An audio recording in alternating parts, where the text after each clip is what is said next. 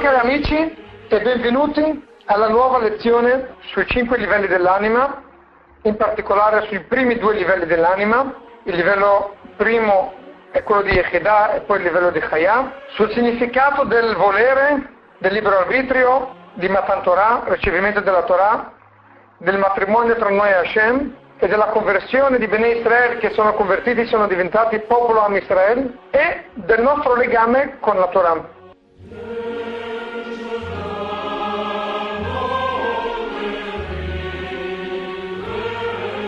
Tutti questi argomenti abbiamo già spiegato sono legatissimi fra di loro e sono uno la conseguenza dell'altro. Alla fine del nostro ciclo di lezioni riusciremo a avere un'idea abbastanza vasta e chiara del collegamento di questi argomenti. Per adesso già abbiamo raggiunto una chiarezza, uno sviluppo, una costruzione abbastanza seria e concreta, ma dovremo continuare ad andare avanti fino a che dopo avremo un'idea molto più vasta, molto più completa di tutti questi argomenti che sono collegati fra di loro. Perché dobbiamo ricordarci che quando succede in una data sola tante cose insieme, sicuramente le cose sono legate fra di loro. Per cui, se, se nello stesso giorno Hashem ci dà la Torah, ci sceglie come popolo, libero arbitrio, ci convertiamo e diventiamo Am Israel, diventiamo un popolo, riceviamo la Torah, ci sposiamo con Hashem, tutte queste cose e altre cose, vuol dire che se tutte succedono nello stesso giorno vuol dire che c'è un legame profondissimo tra di loro. E noi vogliamo capire questo legame profondo che c'è tra di loro. E vi dirò di più, se non ci fosse Chas Shalom, la Hasidut, tutte queste cose sarebbe stato quasi difficilissimo, impossibile legarle fra di loro. Solo la profondità e la bellezza della Hasidut ci può dare una luce così profonda che può mettere insieme tutti questi concetti profondissimi, in particolare quando si parla dei livelli dell'anima, i due livelli più in alto, da questi livelli può nascere la spiegazione e il legame tra tutti questi argomenti che abbiamo detto ed è per questa ragione che io ho iniziato questo ciclo parlando proprio dei cinque livelli dell'anima, dei due livelli più importanti, Yichida il primo e poi Chayam. In questa lezione noi parleremo di matrimonio, sempre le, continuando lo sviluppo che abbiamo iniziato la settimana scorsa. La verità è che la lezione di oggi non è strettamente legata alla lezione scorsa, ma prima di iniziare la lezione voglio ricordare che stasera è una data molto speciale. Questa sera è il 5 di Av. Come mi ha scritto anche giustamente la carissima Rosanna, eh, lo, anche me lo ricordavo, eh, Baruch Hashem, questa sera, il 5 di Av, è la data che il grandissimo maestro Rabbi Yitzhak Luria Ashkenazi, soprannominato la Rizal, ci ha lasciato, è il suo anniversario questa sera, eh, lui è sepolto a Tzfat, c'è anche la sua mikve a Tzfat, che è la, il mikve della Rizal, ebbene questa, questa data è molto importante perché l'anniversario di un grande tzaddik sappiamo che è un giorno molto importante per, per noi, è il giorno che questo, le rivelazioni eh, l'anima del tzaddik è molto presente e poi oggi uno può dedicare, può pregare, può dire anche una preghiera per la sua anima e chiedere che la sua anima ci aiuti, ci dia successo, ci porti la redenzione, la Gheolà, speriamo presto, amen in ragione. Allora oggi dedichiamo la lezione in onore e alla memoria dell'anima di Rabbi Yitzhak Luria Ashkenazi, che era un grandissimo maestro, era il più grande studioso e divulgatore della mistica ebraica di tutti i tempi.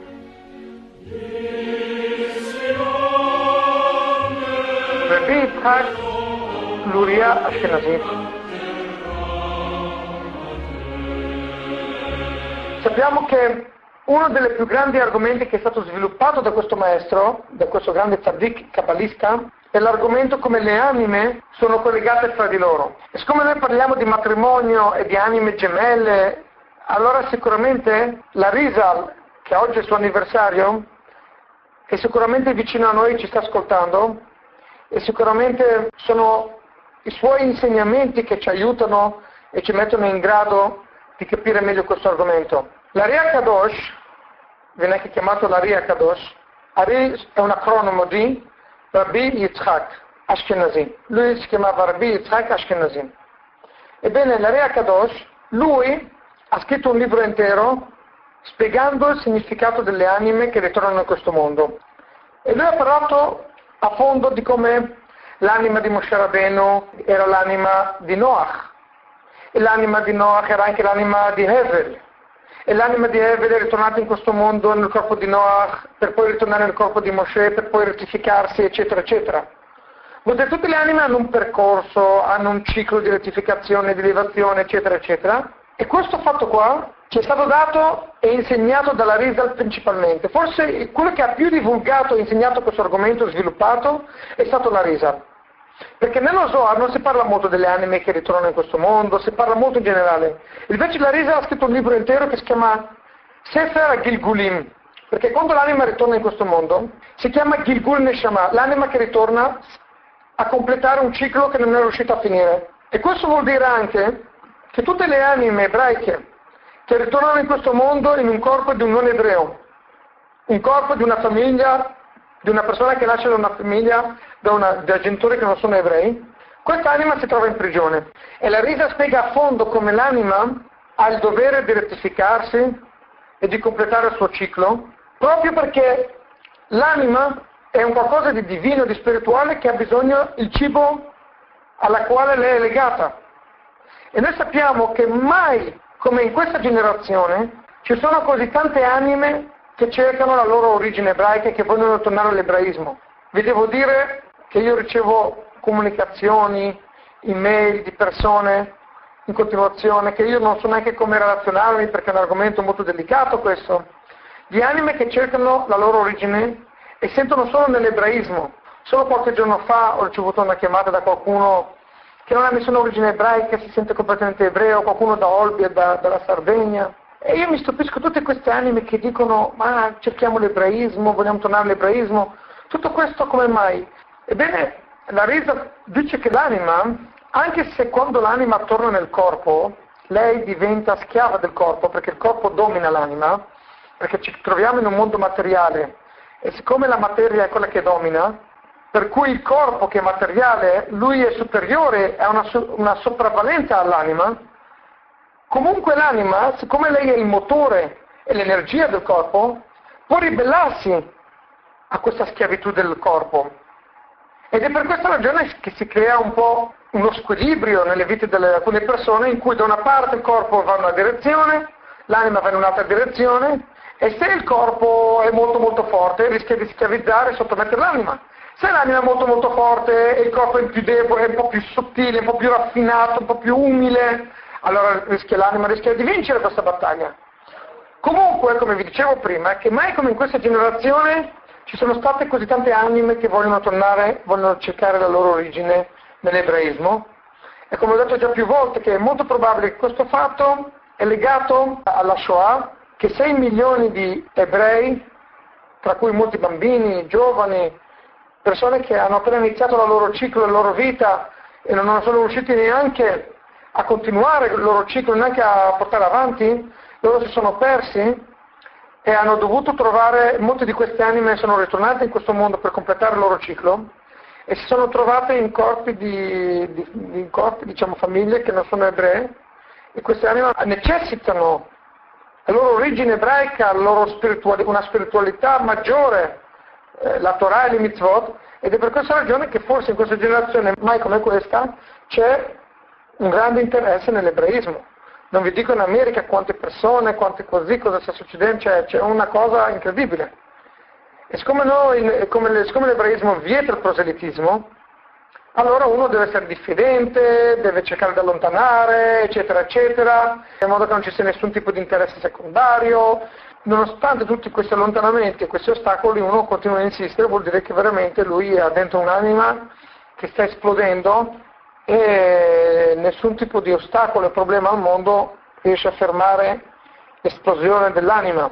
Per cui questa sera, che è l'anniversario della Rizal, posso dirvi con certezza che il concetto di anime, di anime gemelle e di anime che ricercano la loro origine ebraica e che vogliono tornare alla loro fonte, tutto questo argomento di anime che ritornano in questo mondo per completare il loro ciclo, questo è un concetto molto molto legato alla Rizal, che è il suo anniversario questa sera, che lui ha rivelato per, per primo e più di qualsiasi altro questo argomento.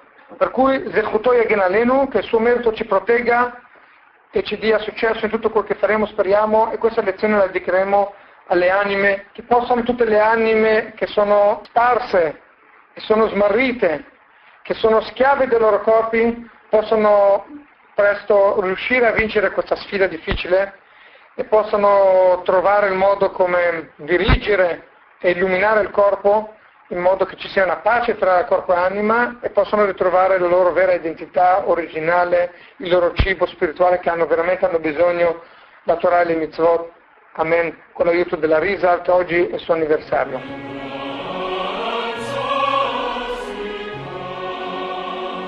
Abbiamo spiegato nella lezione precedente il concetto del matrimonio.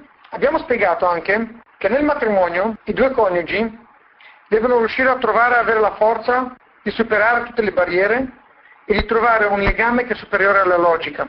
Quando il legame si basa solamente su, su una logica, allora abbiamo spiegato nella lezione precedente che la logica dice io, ogni persona ha una sua logica, per cui se si, segue la logica del marito, non è più la logica della donna. Se si segue la logica della donna, non è più la logica del marito, perché ognuno ha il suo modo di vedere il mondo.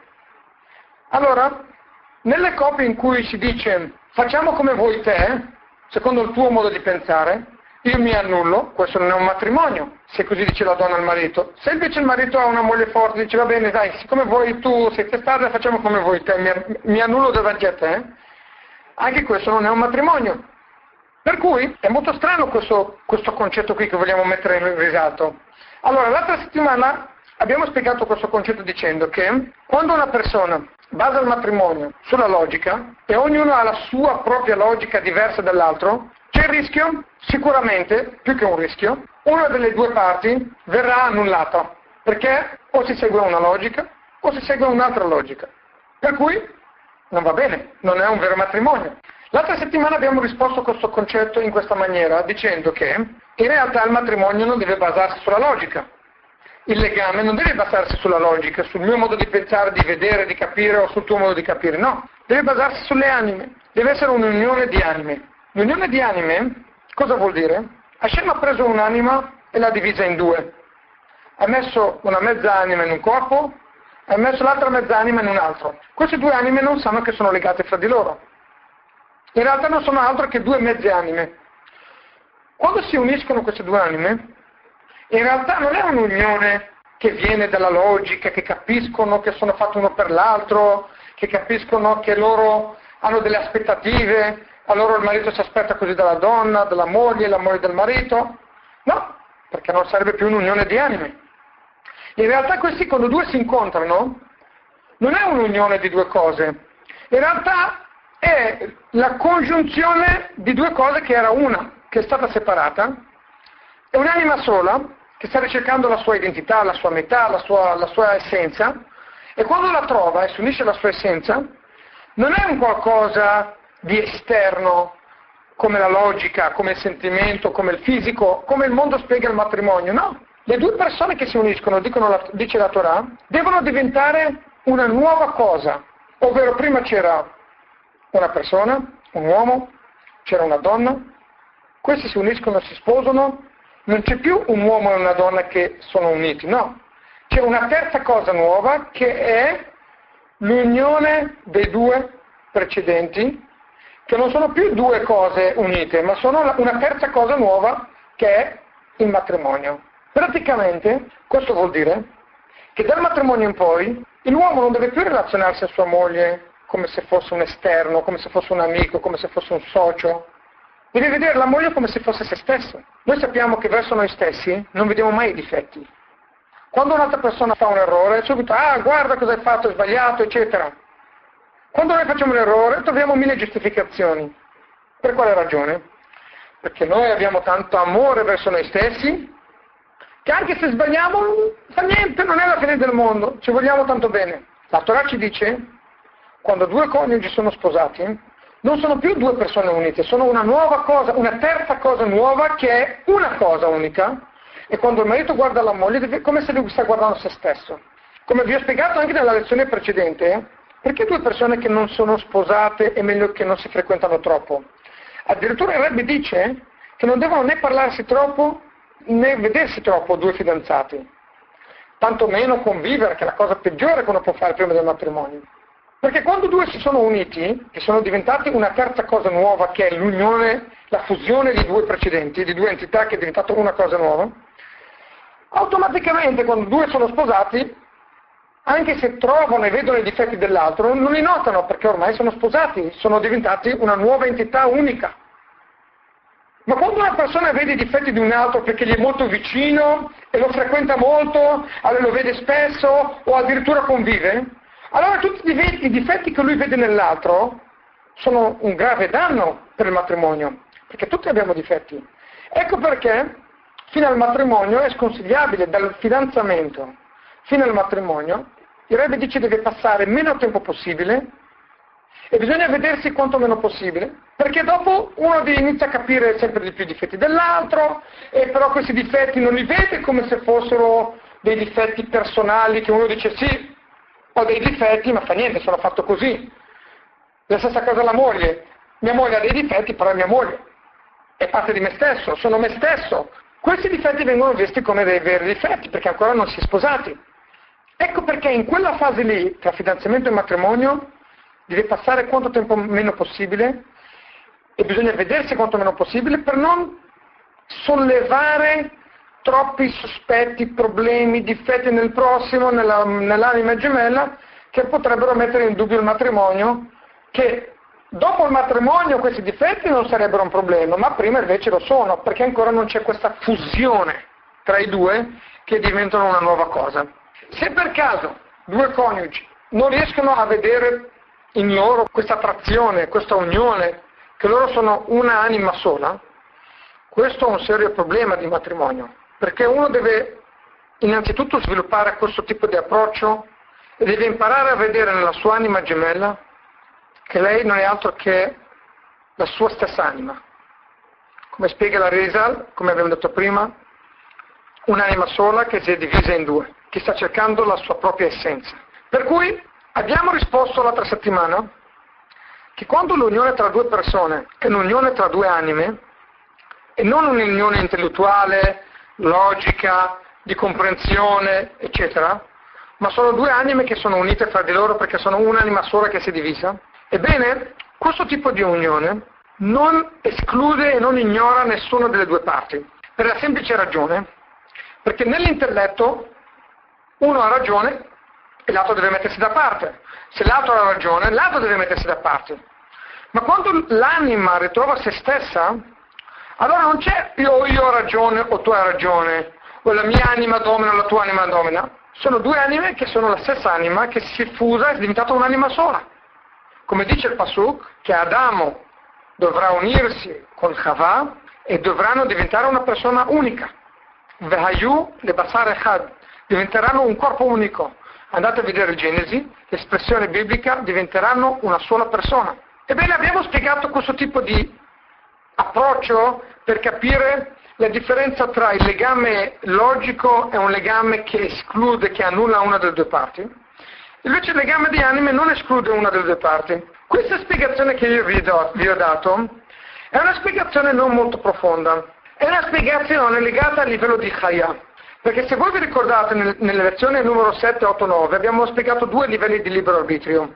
Abbiamo spiegato che c'è un livello di libero arbitrio che Hashem ci sceglie sulla montagna di Sinai e sceglie i nostri corpi, non le nostre anime, perché le nostre anime sono spiritualmente sono diverse, allora magari c'è una differenza e il vero libero arbitrio deve essere fatto su due cose che sono simili. Chi non ha sentito questa lezione sicuramente adesso non potrà capirmi. Allora, abbiamo spiegato che libero arbitrio dal livello di Chaya poteva essere solamente sui corpi, da quel punto di vista abbiamo spiegato che il libero arbitrio vuol dire un legame come padre e figlio. E un legame come padre e figlio vuol dire che il padre è una parte del figlio, il figlio è una parte del padre, il padre e il figlio sono un'essenza che si divisa in due, per cui c'è un legame fra di loro perché non, sono, non, è un legame che viene dall'esterno, da un interesse, da una logica, da un sentimento, ma viene dall'interno. Il padre sente il suo figlio come una metà di se stesso, una parte di se stesso, e, e così anche il figlio sente che il padre è una parte di se stesso. Ebbene, questa spiegazione che abbiamo dato fino adesso è legata alla prima spiegazione di cosa vuol dire libero arbitrio. In realtà c'è un'altra spiegazione. Se noi andiamo al secondo livello di libero arbitrio, che è ancora più profondo, capiremo un altro concetto molto più profondo di cosa vuol dire due anime che si uniscono, cos'è vuol dire la congiunzione di due anime. Se voi vi ricordate, la seconda spiegazione di libero arbitrio era la seguente. Hashem ha scelto in Bene Israel senza nessun tipo di vincolo, senza nessun tipo di condizione. Abbiamo spiegato in quella lezione lì che anche padre e figlio in realtà hanno un certo tipo di condizionamento. Il padre è condizionato dal figlio, ovvero il padre non può non amare suo figlio perché è suo figlio. Per cui lui è vincolato. E quando c'è un vincolo non c'è un vero libero arbitrio, c'è un qualcosa che ti forza. E per toccare l'essenza dell'anima, l'essenza più profonda, l'essenza più profonda sappiamo che non ha nessun tipo di vincolo di nessun tipo, neanche un vincolo di padre e figlio.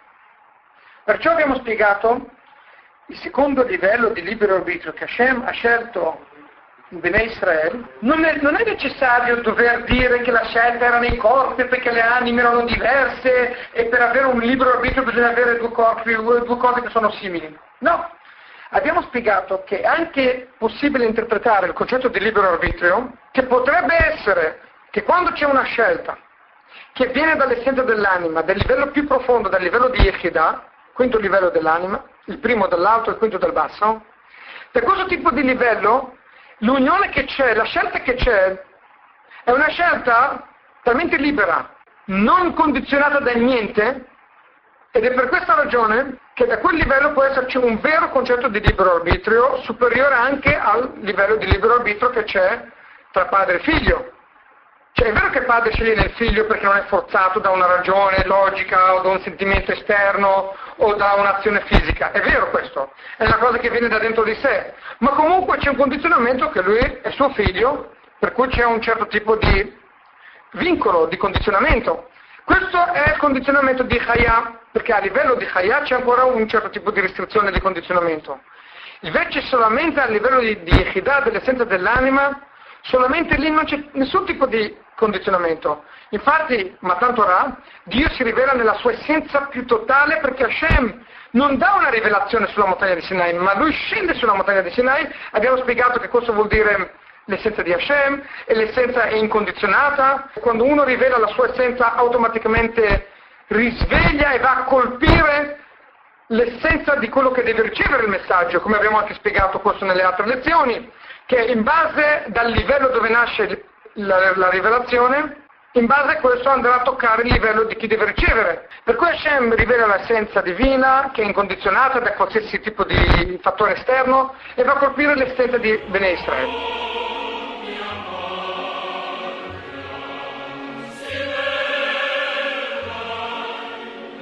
In base a questa spiegazione, il livello più alto di libero arbitrio, che viene da un livello dell'essenza, e abbiamo spiegato anche che il matrimonio l'unione tra due anime gemelle, l'unione tra Bene Israele e Hashem come matrimonio, è superiore dall'unione che c'è tra padre e figlio. Perché mentre nell'unione tra padre e figlio c'è un condizionamento che lui è mio figlio, che lui è mio padre, allora è vero che viene da dentro questa unione, ma comunque c'è qualcosa che mi obbliga. E se c'è qualcosa che mi obbliga, che mi condiziona, vuol dire che ancora la mia anima non è nella, nella sua essenza più alta, il livello più alto è incondizionato dell'anima, per cui è un livello già più basso dell'anima, della sua essenza dell'anima. Per cui l'unione tra padre e figlio è un'unione che è legata al livello di Chaya. Il libero arbitrio, livello più basso, è un libero arbitrio che è legato al livello di Chaya.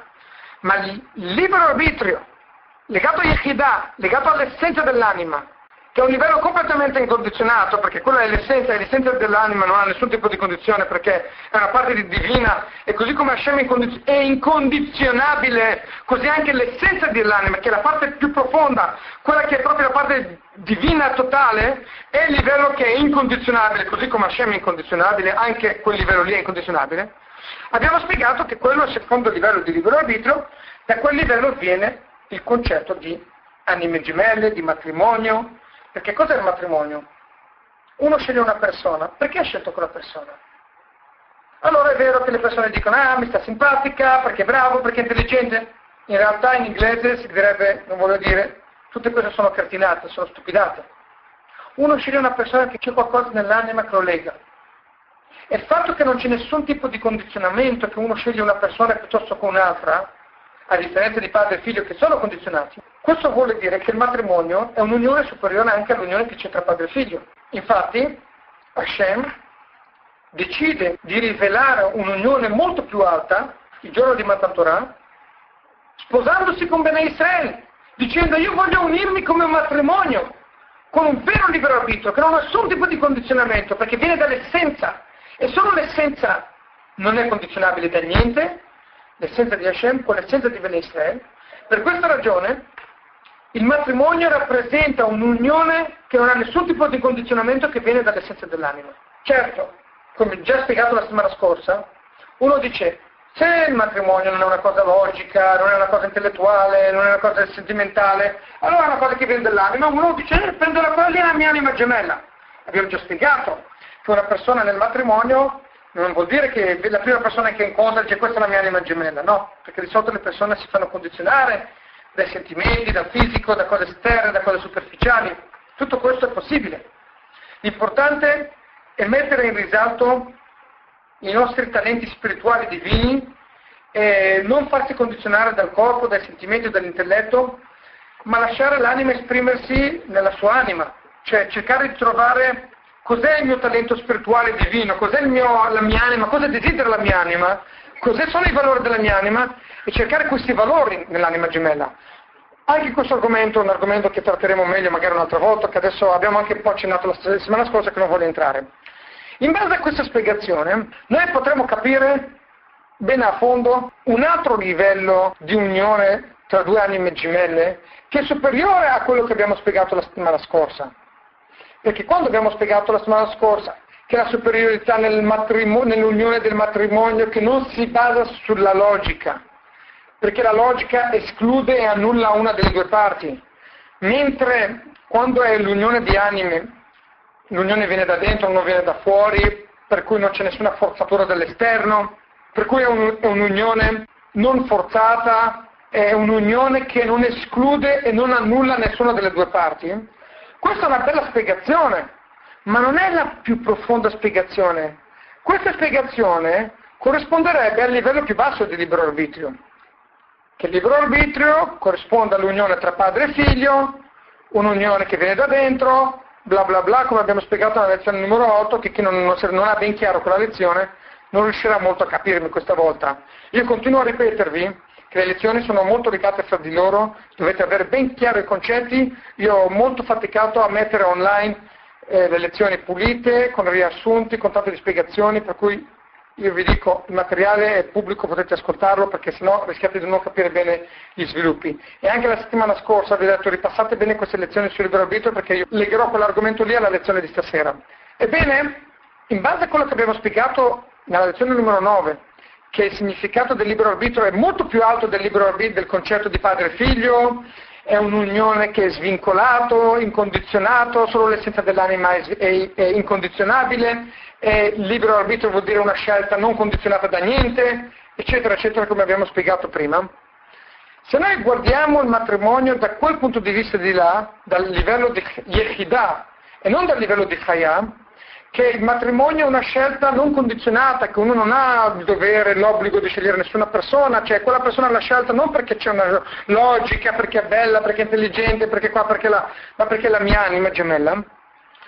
Ebbene, in base a quella spiegazione lì di cosa vuol dire il livello più alto di libero arbitro e cosa vuol dire il livello di unione di due anime gemelle, capiamo ancora meglio la differenza tra l'unione e il matrimonio che si basa sulla logica, che è un matrimonio molto debole e non solo debole, ma che esclude, che annulla una delle due parti e questo non va bene nel matrimonio, perché il matrimonio deve essere orizzontale, non deve annullare una delle due parti.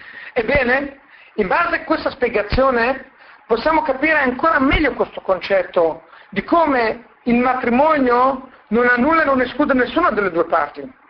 Perché quando l'unione viene dal livello di Echida, viene dal livello più alto dell'essenza dell'anima, il livello dalla quale non c'è nessun tipo di condizionamento, dove l'anima è totalmente divina e superiore a qualsiasi cosa, così come Hashem è incondizionabile, così anche a livello di Yehidah è incondizionabile, e da quel livello l'anima trova la sua essenza, la sua origine, la sua anima che parla di se stessa, che è la sua anima gemella, da quel livello lì potremmo capire ancora meglio come il matrimonio non solo non esclude e non annulla una delle due parti, ma che addirittura il matrimonio è la gioia più grande che l'anima può trovare perché è la rivelazione dell'essenza dell'anima. Perché solamente quando una persona riesce a raggiungere il livello più alto della, della sua anima, il livello di Echida, riesce a trovare, a capire, capire non logicamente, a sentire potremmo dire, cosa vuol dire anima gemella e cosa vuol dire matrimonio. E quando lui arriva a questo livello così alto che si chiama Yechidah, e capisce che la sua anima non è completa senza la sua anima gemella, e quando trova la sua anima gemella, automaticamente non solo che il matrimonio non deve annullare una delle due parti, ah, o sono io o sei te, o la mia logica o la tua logica, o il mio sentimento o il tuo... È vero che quando si parla di fare le vacanze, se uno va al mare, se uno va in montagna, uno dei due deve annullarsi, certo, questo è vero. Il marito vuole andare in montagna, lei vuole andare al mare, devono litigare, poi uno deve annullarsi, è vero. Ma la domanda è, il matrimonio è possibile che abbia un legame con la vacanza? No. Chi se ne frega della vacanza? Cosa c'entra il matrimonio con la vacanza? È un dettaglio quello lì. Certo che in quel dettaglio lì uno dovrà dominare e l'altro dovrà ascoltare. E il problema che cos'è? Che molte coppie, che io stesso ho a che fare, mettono nella vita delle cose che sono talmente stupide e basse come se fossero parte del matrimonio. Ma il matrimonio non è per niente questo concetto.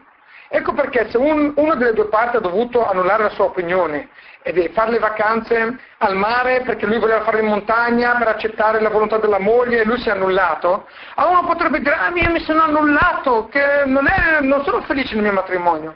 Ma il matrimonio non, non, ha niente a che fare con la vacanza. Il matrimonio, l'unione di due anime che si sono fuse, sono diventate una cosa unica, non gliene frega niente che, che cos'è la vacanza, quale macchina comprare, dove così, tutte queste cose sono tutte cose secondarie davanti al matrimonio. Il problema è che le persone fanno di queste cose delle cose essenziali e pensano che questo c'entra col matrimonio. Ma da questo che noi capiamo, impariamo a capire che l'unione di due persone questa unione nasce dal livello di Yechidah, dal livello più alto, incondizionabile, eccetera, eccetera, che è superiore anche all'unione tra padre e figlio, e, e che lì c'è veramente il libero arbitrio, che uno poteva scegliere chi voleva, ha scelto proprio quell'anima gemella, perché quella era veramente la sua anima gemella, perché solo dall'essenza viene il concetto di anima gemella, e solo da un qualcosa che non ti condiziona tu puoi vedere la tua essenza, puoi comunicare con la tua essenza dell'anima. Ebbene, cari amici, per questa ragione il concetto di matrimonio, il vero concetto di matrimonio è talmente superiore a, ai dettagli materiali che non può, non può, essere neanche confrontato con queste stupidate, non può essere ostacolato o condizionato da queste stupidate. Quando si rivela la Echidà, l'essenza dell'anima, in quel momento lì la Echidà non c'entra altro che la sua essenza, che è Dio, e che la, la sua anima gemella, che è sempre una parte di Hashem, che Hashem ha messo in un altro corpo per unirsi per, per, per rivelare Hashem nel mondo, perché un uomo e una donna che si incontrano, loro portano Hashem nel mondo.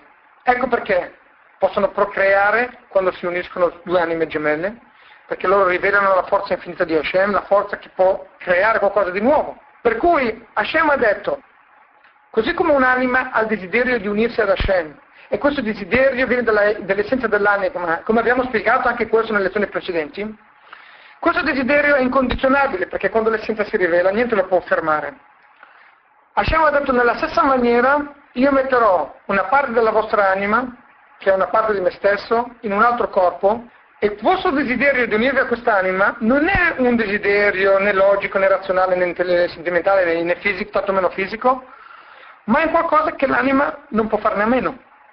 E quando l'anima ritrova questo, non solo che l'anima non deve annullarsi, come uno potrebbe pensare, ah, nell'unione logica c'è un annullamento di una delle due parti, no, qua non c'è nessun tipo di annullamento, qua c'è solamente il ritrovamento di se stessi, che è la cosa più bella che una persona trova al mondo, così come un'anima ebraica che ritrova Dio e vuole tornare alla sua origine ebraica e si converte. Questo desiderio non è una forzatura. Quando si dice a una persona, ma scusami, prima potevi osservare Shabbat, adesso Shabbat non puoi usare il telefono, è il più grande ostacolo che c'è nella vita. Non parlare, non fare questo, non fare quello. Dice, no, non, non, non vedo come ostacolo perché viene dalla mia anima. È la mia anima che si esprime, che desidera questo. Nella stessa maniera come osservare le mitzvot non è un ostacolo per una persona che si converte perché l'anima ritrova se stesso che è Dio e Hashem vuole questo per cui la volontà di Hashem è la mia volontà è la mia anima la stessa cosa quando una persona trova un'anima gemella l'unione a questa anima gemella non è condizionabile dai piccoli dettagli, problemi che possono nascere sul, sul percorso perché? Perché la mia anima ritrova se stessa, questo desiderio, questa è la cosa più bella che uno potrebbe desiderare nella vita. L'anima che cerca la sua metà e vuole unirsi alla sua anima metà, così come Hashem è la nostra, è la nostra origine, la nostra fonte, vogliamo unirci ad Hashem, nella stessa maniera vogliamo unirci alla nostra anima gemella. È un'unione irrazionale, incondizionabile, che viene dall'essenza dell'anima.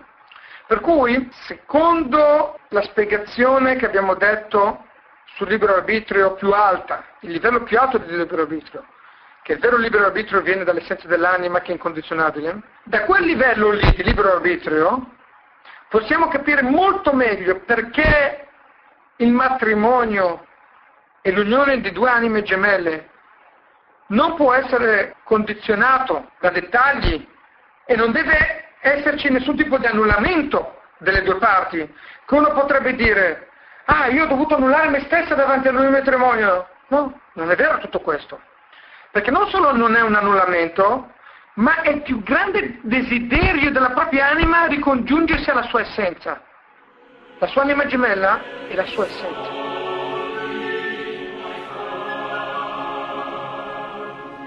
È la cosa più felice, più gioiosa che c'è nella, nella vita.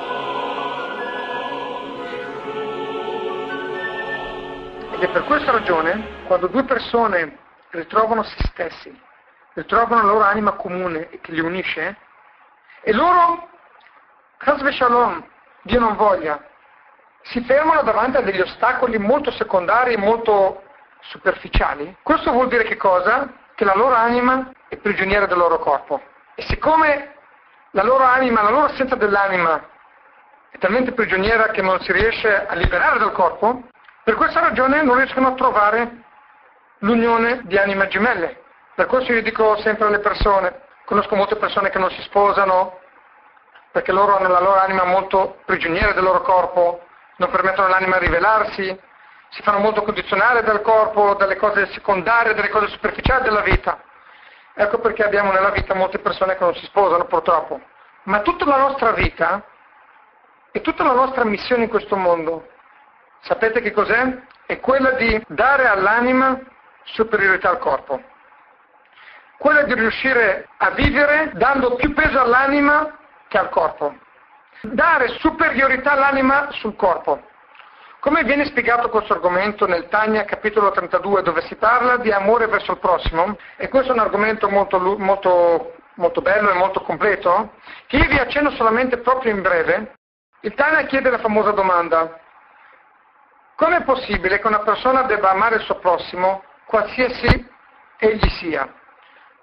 Una persona potrebbe dire io amo un grande tzaddik, un grande maestro, una, grande, una persona che ha grandi sentimenti, però vedo qualcuno che ha l'orecchino, che ha il codino, che, che, che, si droga, che è fuori di testa, che è un violento, che è cattivo. Come faccio a amare una persona del genere?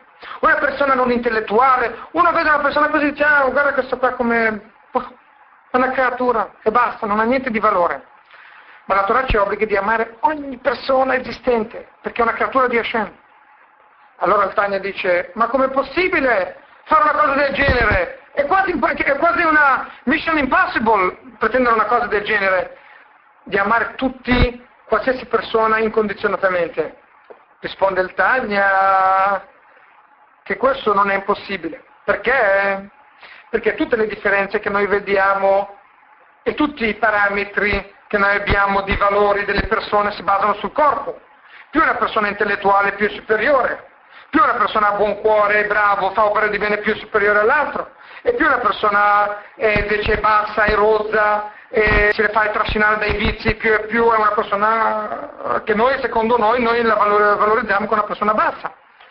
Tutto questo e tutto questo criterio di parametri che abbiamo si basa solamente sul corpo. Dice il Tania, però le anime delle persone noi non le vediamo.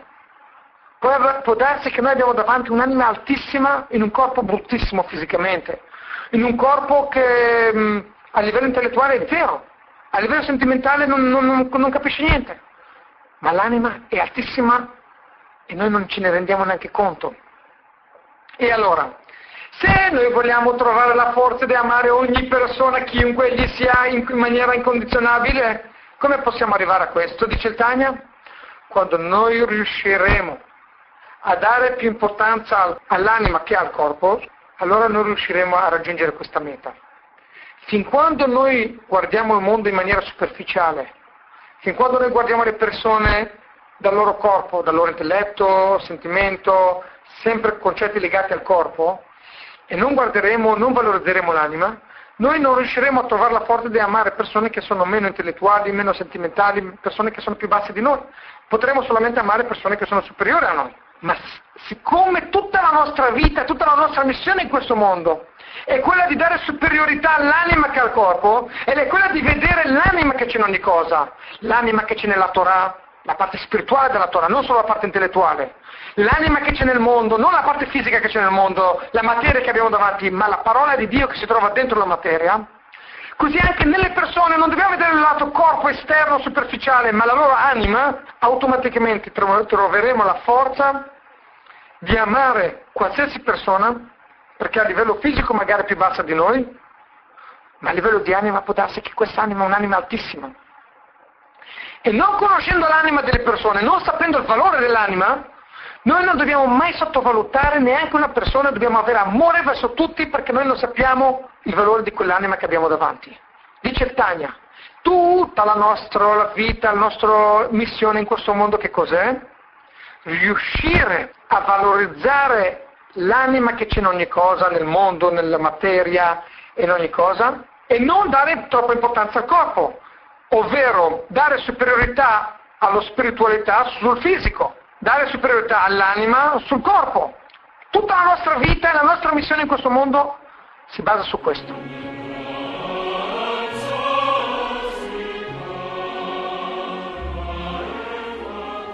Per questa ragione dice il Tania, perché amare il prossimo è la mitzvah più importante che c'è nella Torah? Come dice la Torah, Ve'aftale recha kamocha, tu amerai il tuo prossimo come te stesso, Zekra Gadol Torah. Questa è la, è la, base della Torah, di tutta la Torah. E c'è la famosissima domanda che si chiede, amare il prossimo come me stesso potrebbe essere una mitzvah molto importante quando si parla delle mitzvot orizzontali, tra uomo e prossimo. Ma com'è possibile dire che amare il prossimo è una mitzvah talmente importante anche davanti alle mitzvot tra noi e Hashem, le mitzvot verticali? È una mitzvah che si riferisce solamente tra l'uomo e il prossimo. Però il Talmud dice che la mitzvah più importante di tutte le mitzvot è amare il prossimo. Oppure, come dice Rabbi Hillel Azaken, Hillel dice, tra tutte le mitzvot che ci sono al mondo, la più importante è questa.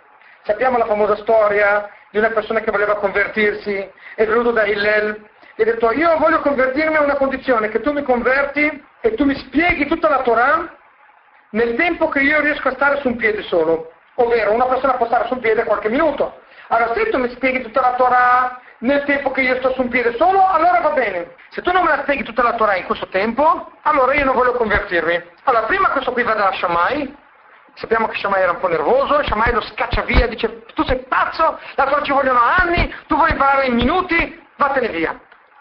Questo qui è nato da Hillel, del grande maestro, saggio Hillel, che lui riusciva a vedere l'anima delle persone e non il lato esterno fisico. Quando è andato da Hillel, Hillel poteva scacciarlo via. Dice, dirgli tu sei una persona superficiale, tu sei una persona che non capisci niente della Torah, tu non meriti di essere convertito. Il Rebbe spiega, il Rebbe di Lubavitch spiega su questa storia qua, che Hillel invece ha visto l'anima, proprio quello che noi stiamo spiegando adesso. Ha detto, questa è un'anima molto alta e spirituale, se io gli rispondo male rischio, che, rischio di aver mandato via un'anima, di aver allontanato un'anima che invece veramente ha un desiderio quest'anima di avvicinarsi ad Hashem. Ha capito che la, la sua volontà interna era sincera, profonda e onesta. E ha detto va bene, ti racconterò tutta la Torah. Sai cos'è tutta la Torah? Quello che non vuoi che viene fatto a te, non farà al tuo prossimo. Questa è tutta la Torah.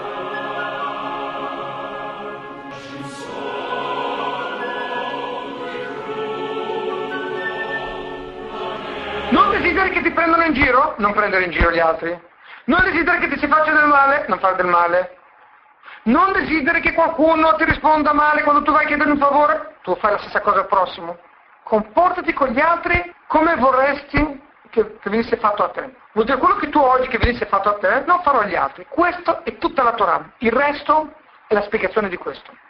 Allora il Tania e tutti i libri chiedono Com'è possibile dire che tutta la Torah è amare il prossimo, oppure non, quello che non vuoi che venga fatto te non farò al prossimo? Questo va bene per le mitzvot orizzontali, tra il prossimo, tra l'uomo e il prossimo, ma com'è possibile che anche tra le mitzvot, tra noi e Hashem, possa questo anche rappresentare questo tipo di mitzvot? Viene risposto che in realtà tutte le mitzvot e tutta la Torah e tutta la nostra vita, tutta la nostra missione si basa su questo argomento. Perché? Per riuscire a arrivare a amare il prossimo con sincerità, chiunque gli sia, qualsiasi gli sia, anche una persona più umiliata, più bassa, più povera, più stupida di noi, questo si può arrivare solamente quando una persona riesce a mettere da parte il corpo, non guardare superficialmente, ma riuscire a guardare l'anima, vedere la profondità delle persone. Siccome l'anima uno non può valutarla, non può valorizzarla, non sa com'è l'anima, automaticamente uno deve amare ogni persona in maniera incondizionata perché non sa quanto l'anima sia preziosa quando si alza. Per questo anche le mitzvot tra noi e Hashem si basano su questo concetto. Valorizzare l'anima sul corpo, valorizzare la spiritualità sulla materia, valorizzare Hashem su tutto il creato. Questa è la nostra missione in questo mondo, questo è il nostro compito, divulgare che quello che c'è all'esterno non è quello che conta, ma quello che è dentro, quello che vale. E nella mitzvah di amare il prossimo questo concetto è fondamentale, perché se non si rivela questo concetto non sarà possibile amare qualsiasi persona, egli sia anche se uno più basso di noi. Ebbene, dice il Tanya, per questo questa mitzvah è la base di tutte le mitzvot. Per questo il Lela Teken ha detto quello che voleva convertirsi, che voleva imparare tutta la Torah in due minuti, questa è la base di tutta la Torah, anche delle mitzvot tra l'uomo e il prossimo, anche le, delle mitzvot tra l'uomo e Dio. Adesso possiamo capire perché le mitzvot che noi dobbiamo fare devono portarci a avere una elevazione spirituale e devono portarci a vedere le cose in maniera più profonde, al di sopra della materia, al di sopra del corpo. Ecco che nel matrimonio vediamo questo concetto anche in maniera molto evidente. Perché una persona, per trovare veramente il matrimonio, deve riuscire ad arrivare a questo sviluppo. Secondo la persona è molto legata al corpo, alla materia, al carattere, ma secondo me, secondo la mia moglie dovrebbe essere così, fatta così, fatta così, in quella maniera, in quella maniera. È una visione limitata, è una visione legata al corpo, alla materia, ma tutta la nostra missione è riuscire a guardare oltre il corpo, è riuscire a guardare in profondità le persone. E quando uno guarda in profondità e mette da parte il corpo e riesce a comunicare a livello di anima, a vedere l'anima che ha davanti, riesce a trovare l'affinità, il legame che c'è con la sua anima e con quell'anima. Certo, c'è solo un'anima gemella nel mondo, non ogni persona può essere l'anima gemella, c'è una sola anima gemella.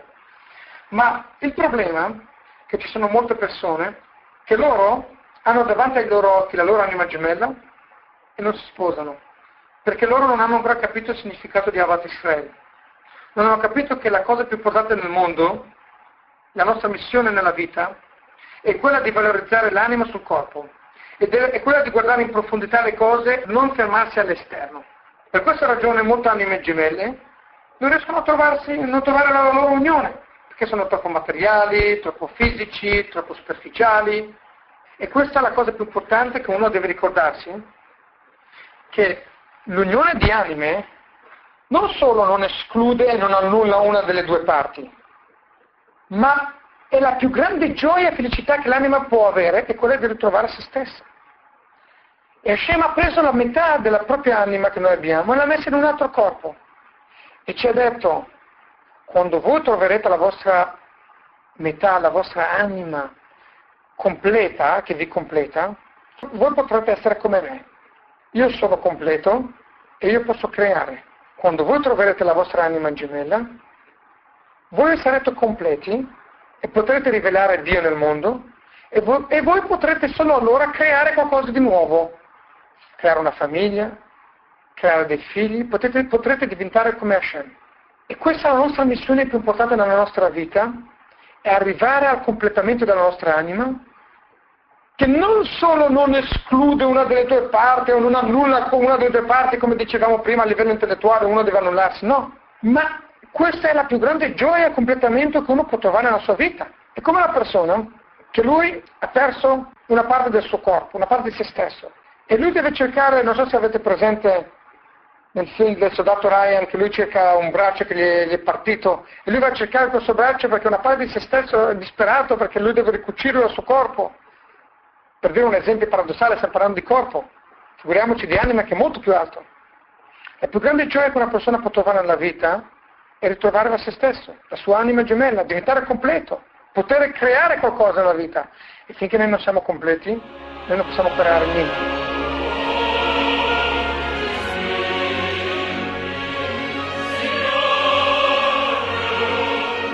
Per questa ragione il matrimonio non solo non annulla nessuna delle due parti, ma porta la più grande gioia e completamento. Per cui non è annullamento, ma anzi è completamento che ti può rendere, mettere in grado di portare la tua missione, di creare, di fare una famiglia, di portare figli, di educare questi figli, eccetera, eccetera. E qui non, non posso mancare il mio classico appuntamento e critica nei confronti degli omosessuali, che Baruch Hashem quasi tutte le lezioni sono riuscito a, a colpire questo argomento che mi duole molto. Ci sono quelle persone che purtroppo stanno diventando sempre più numerose e questo è un male molto molto grave, che loro pensano che il loro completamento può essere con una persona del proprio sesso e una famiglia può essere fatta, costruita con, con una persona del proprio sesso e in base a quello che abbiamo spiegato fino adesso lo capiamo ancora meglio da un'altra prospettiva ancora più profonda questo argomento, che Hashem ha detto che l'anima gemella non può trovarsi in un corpo dello stesso sesso. Hashem ha voluto e desiderato che l'unione di due anime deve essere in un corpo opposto, diverso. Per quale ragione Hashem ha fatto così? Perché Hashem ha detto l'uomo per poter procreare avere una famiglia deve essere completo. L'uomo è fatto in una certa maniera, la donna è fatta in un'altra maniera opposta all'uomo. Quando due opposti si uniscono e annullano le proprie caratteristiche, perché un uomo per unirsi a una donna deve annullare la sua natura, perché se uno rimane uomo maschilista non può sposarsi, la donna è diversa dall'uomo.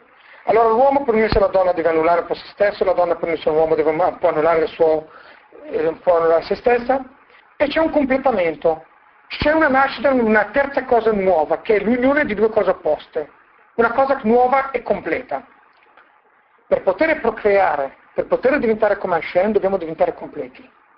Dobbiamo unirci a qualcosa di diverso, di opposto, che ci completa, che, di, che diventiamo un'entità nuova e ognuno completa l'altro. Hashem ci ha detto, la procreazione può essere solamente tra un uomo e una donna che si uniscono, tra due opposti che si fondono, che si annullano. Quando uno si unisce al proprio sesso non c'è un vero annullamento, perché uno rimane nel suo sesso. E uno dice, questa è la mia natura. Certo, Hashem ti ha fatto così. Ma Hashem ti ha dato la forza per combattere il tuo vizio, la tua natura, per poter trovare il modo come uscire dalla tua natura, come unirti a qualcosa di opposto da te, in modo tale che tu potrai essere completo, completarti con qualcosa di opposto. La tua anima gemella non potrà mai trovarsi in un corpo del tuo stesso sesso perché unione con lo stesso sesso non può portare annullamento della materia, perché la nostra missione è annullare la materia, dare valore all'anima e vedere l'unione di anima deve essere un completamento di due cose diverse. Solamente quando, quando le due cose diverse uno deve annullare il suo corpo per unirsi a una cosa diversa, deve essere qualcuno che ti può completare e tu sei diverso dalla donna, la donna è diversa da te, c'è un completamento, diventano complementari diventano una cosa completa e quando una cosa diventa completa può procreare, può assomigliare ad Hashem e così come Hashem è completo può procreare, noi quando ci uniamo a una cosa opposta diventiamo completi e possiamo procreare. Coloro che pensano che ci può essere una famiglia e un'anima gemella nel proprio sesso, questa è un'illusione, una fantasia, una fantascienza impossibile. Perché Hashem è lui che ha creato il mondo, lui che ha creato, ci ha dato la Torah, il manuale di vita, e ci ha detto che l'uomo può trovare la sua anima gemella solo nel sesso che è opposto al suo. Solo lì può trovare qualcosa che lo completa, perché è diverso da lui, diventano complementari, diventano qualcosa di completo, diventano come Hashem e possono creare qualcosa di nuovo. Ed è per questa ragione che non bisogna illudersi di questo fatto e che Hashem ha vietato severamente qualsiasi unione nel proprio sesso perché comunque non ci potrà mai essere una costruzione, una crescita spirituale, un completamento e non ci potrà mai essere una procreazione che solamente una cosa completa può fare, solamente quando noi diventiamo uguali ad Hashem completi, allora può esserci la procreazione. Ed è per questo che nel matrimonio, solo nel matrimonio, c'è la più grande rivelazione che può essere nel, nella vita, la rivelazione dell'essenza di Hashem viene solo nel matrimonio, perché l'unione di opposti, come parleremo in una lezione futura, è la, la rivelazione dell'essenza che c'è in ognuno di noi che siccome l'essenza è incondizionabile al di sopra di qualsiasi cosa, ci permette di unirci anche a un sesso opposto, perché non ha nessun tipo di limite. Il matrimonio non è altro che la rivelazione dell'essenza che non ha nessun tipo di condizionamento, nessun tipo di limiti e che può unirsi anche a qualcosa di opposto. Ovviamente Hashem, per facilitarci questo percorso, ha messo nella natura dell'uomo questo piacere di unirsi al, al sesso opposto. La ragione del matrimonio non è perché c'è un piacere nel senso che uno si unisce al, al, lato opposto, perché quelle persone che non troveranno il piacere in, questo, in, in questa maniera, nel senso opposto, potranno dire tu trovi il piacere così, io lo trovo così, allora per te va bene così, per me va bene invece in un'altra maniera. No. Hashem ci dice no, non è perché uno trova piacere allora lui decide, no, perché quello che non lo troverà sarà un problema. Io metto il piacere per facilitare questo. Ma la verità è che il matrimonio, l'unione al sesso opposto, rivela l'essenza dell'anima, che l'anima non ha, non ha nessun tipo di condizionamento, nessun tipo di limite, può unirsi a qualsiasi cosa, anche qualcosa di opposto al suo, e questo ci dà la possibilità, questo ci fa capire come solamente nel matrimonio c'è la rivelazione dell'essenza di Hashem infinita che può unire due opposti. Cari amici, siamo arrivati alla fine di questa lezione. Io avevo in mente di continuare questo argomento e spiegare il perché il matrimonio non è, non è l'annullamento delle due parti a livello pratico. È una riflessione molto molto interessante su questo fatto che noi spiegheremo nella prossima lezione. E approfondiremo bene questo argomento a livello pratico, questo concetto qui, di cosa vuol dire che il matrimonio non deve annullare nessuna delle due parti. E chi di voi potrà studiare il quinto capitolo di Tania Cosa vuol dire annullarsi, ma contemporaneamente non annullarsi? Potrà capire questo concetto incredibile come uno può circondare qualcuno ed essere circondato da qualcuno. Questa doppia ambiguità che c'è solo nel matrimonio, che può venire solo dall'essenza dell'anima, che viene dall'essenza di Hashem, che può unire due opposti, uno può circondare qualcuno ed essere circondato da qualcuno, questo è il concetto del matrimonio che tratteremo nella prossima lezione, giovedì ultima lezione prima del pausa estiva, 26 di luglio. Shalom, shalom a tutti.